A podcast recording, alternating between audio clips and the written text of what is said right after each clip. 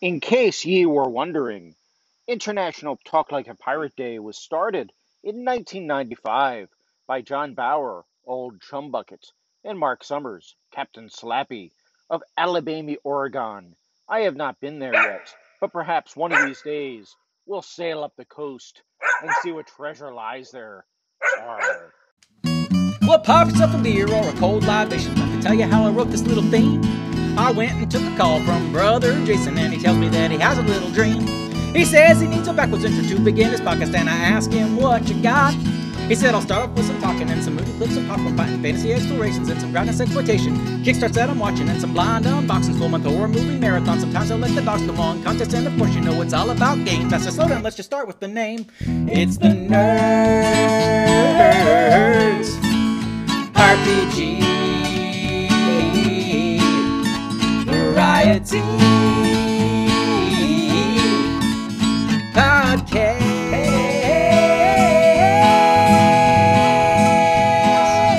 With the other Jason.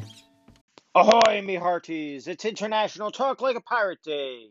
And if you don't put on your eye patch and put your parrot on your shoulder, you will be walking the plank. Yeah. So, before we get into the show, I want to thank you for putting up with me, your host, Jason the Pirate, for talking like a pirate this entire episode. Because it is not so easy to listen to me talk like a pirate, and you may not have an endless supply of rum and grog to deaden your senses. This will be a call in show. In fact, it will be a call in show dedicated to one caller, the dread Pirate Daniel. Hey Jason, Daniel Kranitsky calling in about the Who Plays Morkborg. You know, it's funny, I bought the book because I saw it on Questing Beast and it was so beautiful. I mean, I bought it for this exactly what you say. It's like an art book. Um, and I have yet to play it, though I do know people who have and they enjoy it. But generally, the statement I hear is that it's a fun for one shots and stuff, but probably not something they'd want to play all the time. What I will say about the supplements, though, which is why I'm calling in, is I'm not sure exactly how it works, but I know they have like some design elements and graphics and stuff that are available if you want to develop directly for Morkborg, which is what's kind of helping to spur on these Kickstarters from third parties making supplements that all look amazing. And I did, I think, three Kickstarters for Morkborg, but since I have not played yet, the last couple that I've seen, I did not do because I think it might be one of those games I never play or maybe just play once or twice, so I'm not going to invest any more in it. Shiver me timbers! It's the dread pirate Daniel with the first of a number of calls. In fact, Daniel has called us so much, he is the only caller this whole episode. But don't me worry, mateys. If you called and left me a message, I will play it next episode, or else I'll walk the plank. But let me answer this about Morkborg, the art book RPG. I think that Daniel isn't wrong. Most people play it, indeed, once, maybe twice, and then they set it aside to look at it. I did not know about the marketing aspect, but that explains why all the third party products look the same. That is an interesting tactic they have taken, letting people use their art. But it's a smart one, and obviously it has turned out well. I wish them the best. And while I do believe it is played in one shots and, you know, two or three session games, I, I just have a hard time believing there are six month Morkborg campaigns out there. But I could be wrong. If ye know of such things, just call in, let us know. And now, a word from our sponsor. Why are you listening to this advertisement for RichterCon 2020X? We're here because you're looking for the best of the best of the best, sir.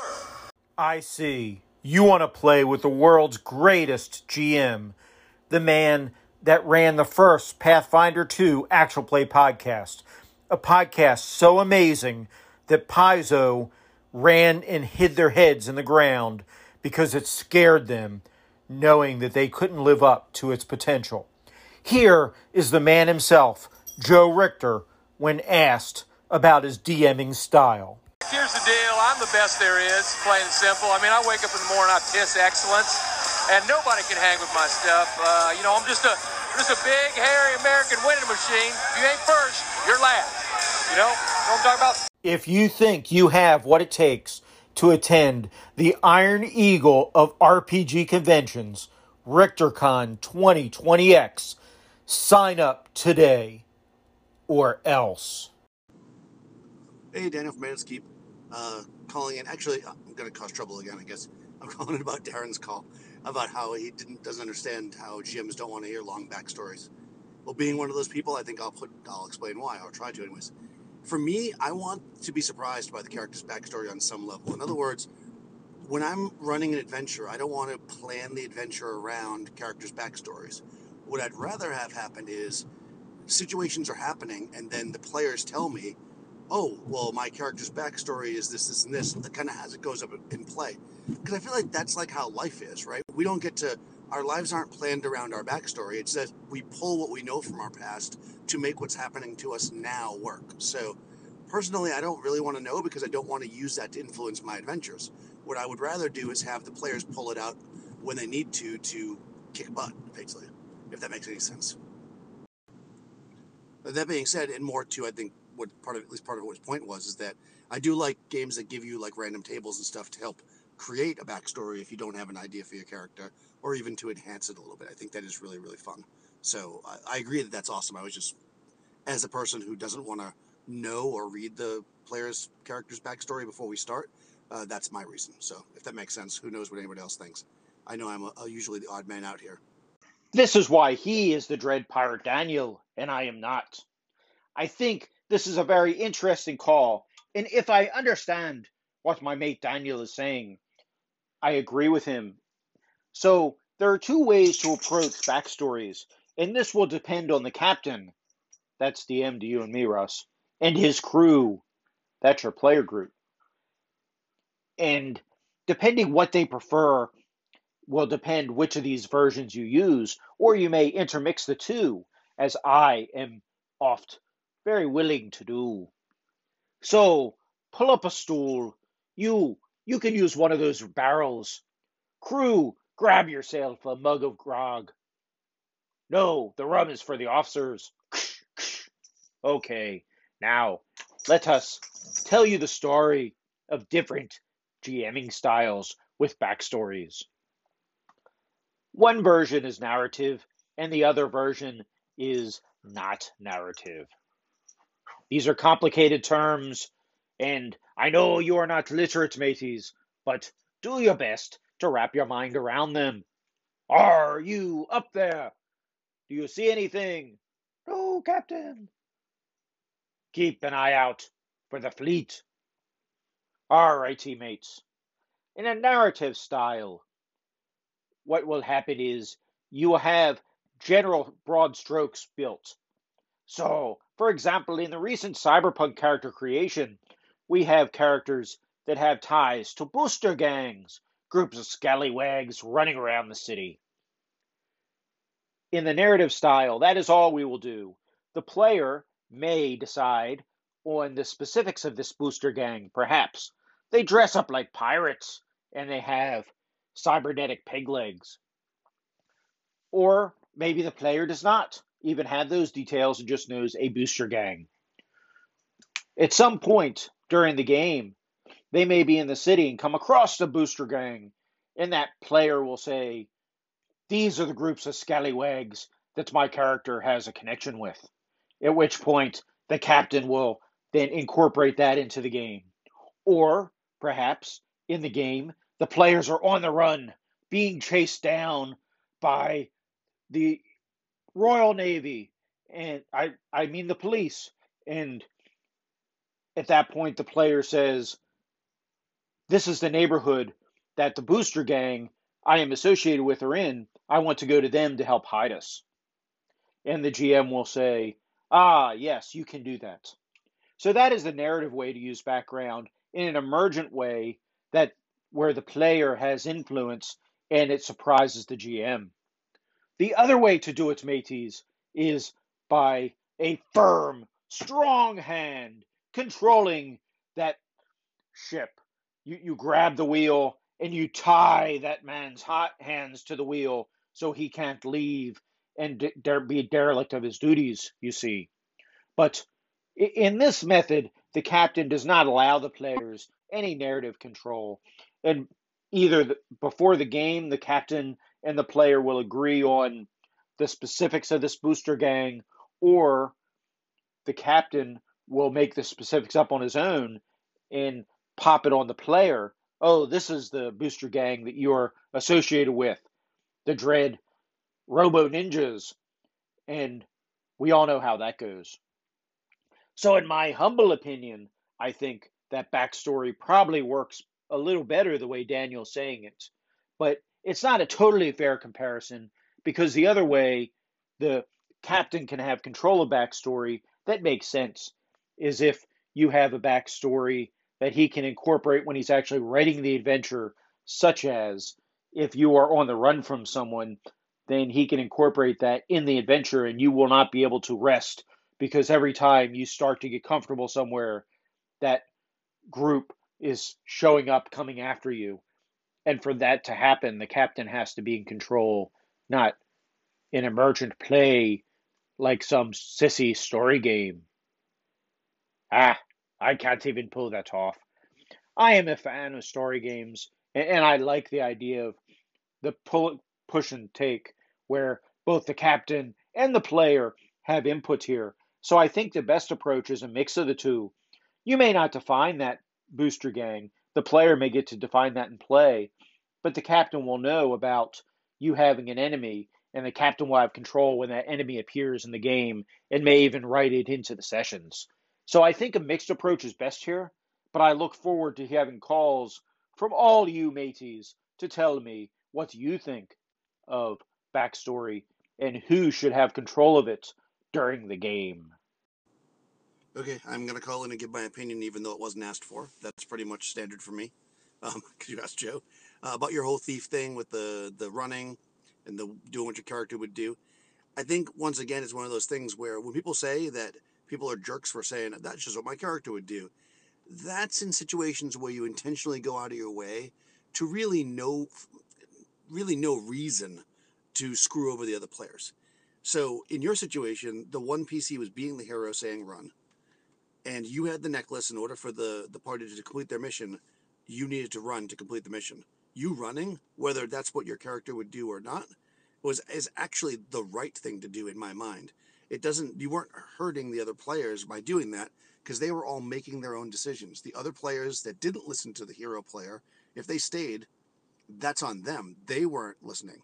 The hero player has decided to stay. So now nobody in the party uh, nobody in the party is going to fault you for doing that because that is the thing that you kind of should do. You're being told to do that. In fact, I would say other player characters that stayed back and fought the shark, unless that somehow is aiding you to get away, were doing what I would say, quote, the wrong thing. And there's real no right or wrong. I'm not judging anybody, but I'm saying if we're, we're talking theoretically here. Because that one player is literally sacrificing themselves so everybody else can get away. If other player characters die, because they stayed back to help when it was a helpless situation, that just seems like a, a waste of characters. Sometimes somebody's going to die. Now, if everybody was like, hold the line, we can beat this thing, and then we can get out of here, and then your character was like, peace, and left everybody, and because of that, they died, now I'd say, mm, that's not so cool, and maybe it might not have been the quote right thing to do. Either way, I think that it's, again, one of those really interesting conversations. Ah, Daniel, I was not trying to hornswoggle you, but I do have to say that all the other players did end up say, staying and assisting in the battle against the Wereshark. And in fact, they ended up defeating it, more by luck than anything. Joe Richter's character did turn into a Wereshark as a result of wounds, but that is a story for another day. So, matey, was I right to take the treasure and run. I, I think in the end it did not hurt the game. I think in this case, doing what my character would do probably was the right thing narratively and for the game. But at the end of the session, when I sat there and listened to those old salts fight the were shark, as I had nothing to do because I was out of the action, I had time to pontificate and think. And that is perhaps where this feeling of guilt came from. But enough of the sadness.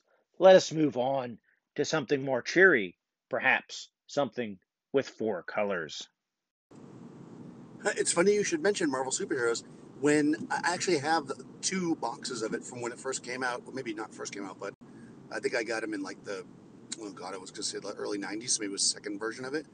Um, and when sadly Stan Lee died, I don't know, three or four years ago, um, I busted it out and ran a couple of games, and people loved it, so we, we played a bunch.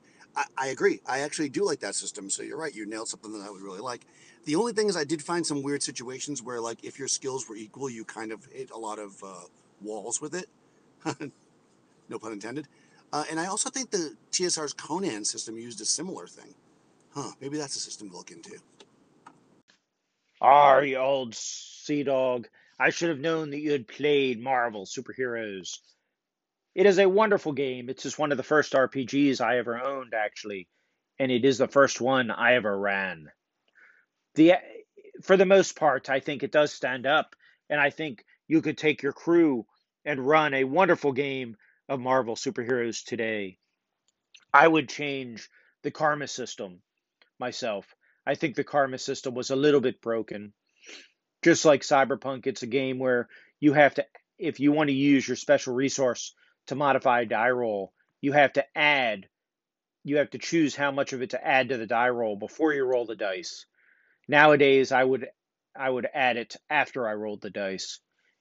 Also, the karma rewards were built around the idyllic conditions for Captain America and Spider Man, but everybody in the game wanted to play the Punisher and Wolverine, and of course, karma did not work so well for those characters. Or if you want to play a supervillain campaign, for example. But all in all, I do think Marvel Superheroes is a wonderful game and an early example of a game you could use as a universal system. Look out! It's the fleet! Fire shots across their bow. I must finish talking to me mateys. So, before we keelhaul this game and say it is only destined for history. I should say that you can use Marvel Superheroes system to play any genre. Because of superpowers, it has magic. It has ancient technology. It has future technology. It has mutations. It has everything you need. And while it is not perfect to play for all genres, you could use it as a universal system. In fact, one that predates the vaulted GURPS. So, just saying. As far as the action table, yes, the action table is a great thing. And the use of the action table was not only in Marvel superheroes, mateys. No, it was used in a variety of games at the time. Marvel superheroes, Zeb Cook's Conan game, I believe it was Zeb Cook's, also used this table, as did, which, which you can still find out there actually. Is it um, Z E R S or Zephyr's Z E F E R S. I don't know. If you look up Conan Action Table, there's a clone of that game out there with the Conan stripped out of it, of course, because you know they would hang you from the yard arm if they knew you were using their IP. But don't hang the jib there, matey. It is okay. They also did a edition of Gamma World, the third edition, I think. I had it that used the action table. And there were other games too that used the action table, not all from TSR. In fact, a group of TSR creators left to create a, a game company called Pacesetter, not the one today that has screwed up Kickstarters in the past. I refer you to the Minions and Musings podcast review of when they tried to release an updated version of BX and really screwed the pooch on that project. I understand their adventures are fair to Midland and not so bad. The adventures they've produced since that Kickstarter. But that Kickstarter for the BX Improved box set was quite the the catastrophe. Nevertheless, the original pace setter came out with a game called Chill, and Chill used an action table that worked very well. In fact, Chill may still be the best horror role playing game that you've never played and arguably is better than Call of Cthulhu because it draws on the gothic tropes of Hammer horror as opposed to H.P. Lovecraft, So you don't have to worry about racist tropes. You just have to worry about colonial ones. Ha ha ha ha. Oh, I guess that's not so good. Anyhow, there were a whole series of games, such as Timemaster, one of the great time traveling RPGs. It had a number of wonderful adventures. So, action tables have been with us for a long time, but Marvel superheroes may have been the progenitor of that sort of thing, and I do think it works very well. Ah, me hearties, before I go move on to the next call, the game I am thinking of, of course, that is the retro clone of TSR's Conan game, is called ZeFRS, Zeb's fantasy role playing system, and I have included a link to that retro clone in the show notes. So do not worry, mateys. Now let us just move on to the Dread Pirate Daniel's next call. Actually, before we move on to the Dread Pirate Daniel's next set of calls, I should give you some context. That scallywag Arlen Walker from Live from Pelham's Wasteland had called in and talked about spoilers. He and Joe Richter of Hindsightless believe that spoilers are not a bad thing and it's okay to spoil movies and books before someone reads them. I disagree. In my personal opinion, which of course is the correct one, you do not want to be spoiled before you read a book or watch a movie or TV show. You should watch it as a blank slate. And once you've watched it once, then you can go back and rewatch it many times to enjoy the intricacies and enjoy the build up and see how they built the plot up to that point to when they surprised you with a twist ending or or a shocking plot reveal. I feel you should not be spoiled, but I also feel that good movies, good TV shows, good books can be reread multiple times after you know the spoiler and you will enjoy them all the more. But if you know the spoiler ahead of time, it steals that chance to enjoy it the first time, which should be something that will send someone down to Davy Jones's locker. Hey there, uh, calling in about Arlen's call. And actually, I just started listening to your response, and I think we're similar here. But um, although I kind of I agree with Arlen, although I don't feel the same way, I guess is the way to say it. I don't necessarily agree with the, the disposable part, but I, I do agree with the hardcore idea of you only see something the first time once. And I think the first time you see something, it should affect you in some way that makes you want to come back and watch it again. And if I know the end, I probably, especially if it's spoiled to me by somebody who doesn't actually spoil it in a good way, right? Like you could reveal the thing that you were talking about with Star Wars, and you could reveal it in a crappy way, and it'd make me not want to watch the movie. Or you could reveal it in an awesome way that would make me go, "Oh my God, really? Oh, I got to see that." So I guess there's no one answer there, but I'm not a huge fan of spoilers. Um, I like to be surprised, and that's the reason why. But I also rarely watch things more than once, so Arlen's not wrong there. As you said, though, this is a really interesting and great conversation. I actually I like where he's going though with the idea of uh, disposable media and disposable art, and uh, I don't think that he's wrong there. I mean, as somebody who actually works in the media slash arts, I can say that yeah, I mean, most stuff is considered disposable and not meant to be necessarily consumed over and over again because the reality is, is you don't know when something will be that thing. Usually it takes something special that you can't really put your finger on that will make it become the thing that people want to watch over and over again. You can't create something. Well, I should say, we always create stuff with the idea that that will happen, but the vast majority of things are just not that thing. And honestly, I don't think that I mean, sometimes you know. Sometimes you create something, you're like, oh yeah. But most times, you don't really know. Yeah, I mean, you're making, okay, now I listen to your whole thing. You're making a really good point, and I agree 100%. But as usual, I think we're, well, not always. We don't always agree. I disagree with you on your show. That way you give me top billing. Although you've never given a full Daniel show, which, I mean, I'm just going to say Joe has and BJ has at this point. So I think even Andy did. Uh, where's the Daniel show, Jason? Oh, hold on, I'm off topic. Yeah, I, I think that uh, you're right. I think there's two. The, the the thing here is that there's two ways to enjoy uh, a piece of art or media. Right? There's that first time, like, whoa, that happened, and then there's the okay, I know this is going to happen. Let me get myself ready for it. Let me look like little for little clues as it builds up. And I think unless you've experienced it happening, just hearing the spoiler doesn't kind of work, at least not in my mind. So, yeah, I think we're on the same page. Uh, and just let me know how many messages I have to send to fully occupy a show. If it's like a While Daniel is not wrong that some art out there is disposable, which was also a point of Arlen's, I do not think you have to waste your time watching this disposable art. And instead, you could watch quality programming or read quality books and then revisit them as you want. That's not to say there's nothing there's anything wrong with watching disposable art or just mindless entertainment. But is it your time more valuable than that? Ah, but let us not get tied down and stuck in the mire here on this topic, mateys, because we need to move on. This next call is related because Daniel is talking about the conversation as it mutated to spoilers and games. Should the captain tell his crew what they are facing? Should he say, You are facing a Wendigo? Or should he just describe the Wendigo? And if you are facing a creature, should he tell you the powers up front?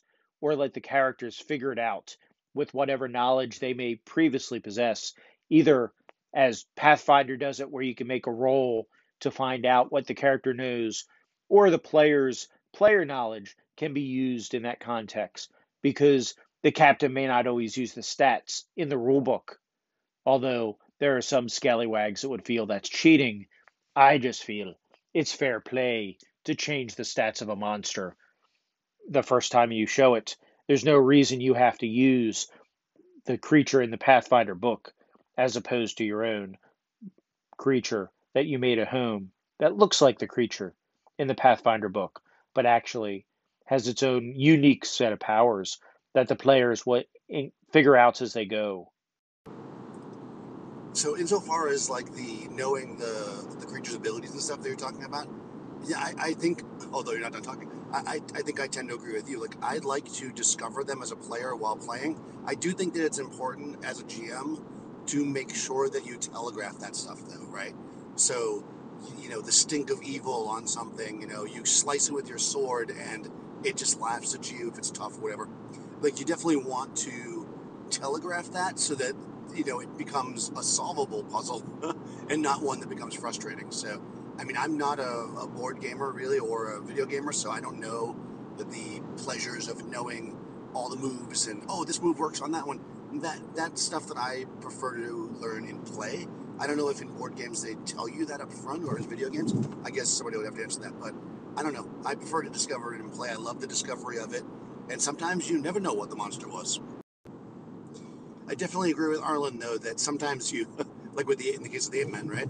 Like you can just say it's an ape man because it. I mean, how else would you do it? You describe it as a ape that looks like a man, right? I mean, I think sometimes a thing's an ape man or it's a zombie, or I might even use like if a wraith was attacking somebody, I might even say it's a ghost, right? I might use that term even though it's not technically the name of the monster, right? Because uh, it, it puts a feeling in somebody's head, like what would the people call it? So that's kind of how I go. Uh, but I also look at the level generally of the PCs and their experience, and I might just assume that they would know what something is. And I'll say that. I'll be like, oh, you know what? The bard would know that this is a, uh, a leprechaun because there's lots of stories about leprechauns in the culture. So, you know, you're going to know a little bit about the leprechaun because you're a bard. You can share that or not, you know, and then what I tell them. And I might even tell them things that aren't 100% correct because, again, they're legends.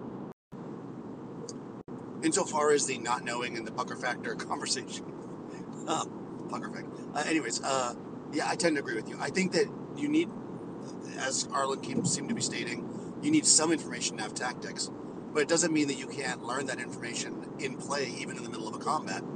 I think that um, in the situation with the wraith, I don't know if you said it in your uh, recap or if Arlen said it, but the the term, uh, you know, rinse and repeat was used after you figured out how to beat the wraith.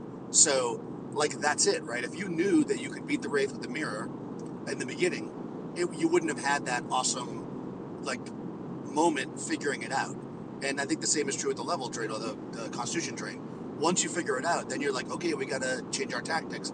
I think that creates for fun games. I think if you just know how to beat each creature walking into it, sure there's still tactics, but for me that's less fun because I like the I like Ah, good points, Bucko. But I think for now we will put a peg in this conversation because there's the possibility that that scallywag Arlen and I are parlaying past one another. He has some more calls on the subject that we will go to next episode. So we will pick this conversation up there. Okay, well, we're definitely gonna need some feedback here on how I can be more punk because I will definitely play in a cyberpunk game. I've played in cyberpunk once, a little kind of mini campaign. It was really fun. I think it was altered. Actually, he started with Fate, and I think we switched to altered. I don't know. He kept switching the system every time we played a different uh, episode. But uh, my character was an exotic dancer, and she had some some pretty heavy armaments. Uh, so uh, yeah, I'm uh, I'm down. I'm down to be an exotic dancer again. My moves are top notch. Avast, Dread Pirate Daniel. I cannot give you advice on how to be a punk. Maybe a caller can. But I don't think you need it because style over substance is a tenet of being a cyberpunk. And I think that sense that fashion is more important than protection is already deep in your DNA, as this next call will tell us. You know, Arlen's calling it about the armor, and I'm, I'm smiling because I, I don't know, maybe my group was weird when we were kids, but we always had, like, if we were playing fighters, they'd always have, like, a set of leather armor or whatever that they would use when they were in town. Like, when we did town adventures, nobody ever walked into a tavern in full plate. But now, as an adult, when I play, everybody's just constantly in full plate all the time. So I guess maybe we were just weird kids. We were obsessed with clothes, maybe. I don't know. But yeah, we would never do that. We would literally have like separate outfits and weapon uh, caches that we'd use for like town adventures. You know, like you'd have like in the dungeon, you might have a pole arm or a battle axe, but in town, you'd have like a, a short sword on your side or maybe a dagger, and you'd be wearing leather armor instead of a plate and shield. So I don't know. Maybe we were weird, or maybe other people did that. Who, who knows? Inquiring minds want to know. You see, Daniel, by already putting style over substance and fashion over protection, you are already in that mindset. So you can be that exotic stripper in my game any day, Daniel. And in fact, mateys, Daniel has already made his exotic dancer in Cyberpunk 2020, and I look forward to him joining our game. Look for those session reports next month. Hey there, Daniel. Keep listening to your interview with Paul. Um, thanks for doing that. It's a good interview. Thanks, Paul, for doing it as well. You guys talked about a lot of cool subjects, but I, I think pacing is really interesting, and you're kind of talking about that now. It's so hard to know how to pace things. I find that to be one of those things that it just takes uh, table time, I guess is the best way to say it, to know kind of, to have an idea, I should say, of how long things are going to take. I, I, to this day, even with groups I play with a lot, I tend to over prep at least ideas. I don't over prep deeply, but I over prep like ideas. That way, if things go faster than you think or they go less, then you can always adjust to it, and it's just something that you get used to. Um, and especially with a new group, it's really tricky to know. You know, new group, new new uh, system. Yeah, I mean, knowing pacing is going to be very difficult. So uh, that's pretty awesome that he jumped right in and ran three games. Good for you, Paul. R. Daniel, I think that Paul did a wonderful job and was very nice of him to come on the show. And the pacing discussion is interesting because pacing can be very difficult to do in an on in-person game, much less online, and even harder if you're not using video. But you have to be able to read your players and know when it is time to move on and when you need to linger. If the players are having fun role playing amongst themselves, then you shouldn't cut them off just so you can rush forward with, with action at a speed neck pace.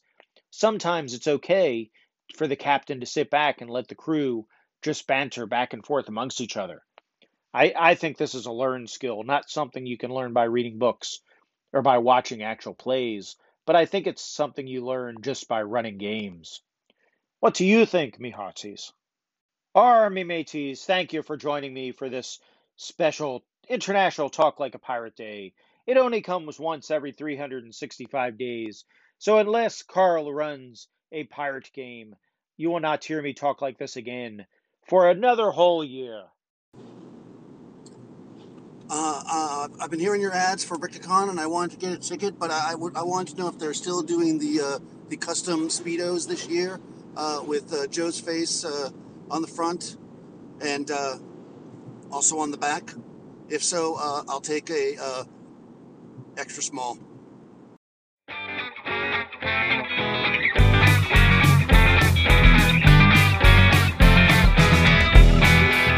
Who's on the phone? Who's on the phone? Who's on the phone? Who's on the phone? Maybe it's your auntie or a joke about your spouse, but the operator's screaming it's coming from inside the house. What's in the box? What's in the box? What's in the box? What's in the box? Well, the audience was pretty sure he took a pretty head, and the only question left is if that pit'll shoot him dead. Bring on the goal, bring on the goal. I want some more, bring on the goal. Well, your butcher is a dustman and your moil is quite a tipper, and I'm assuming that your partner back there in the wood chipper. Don't look away,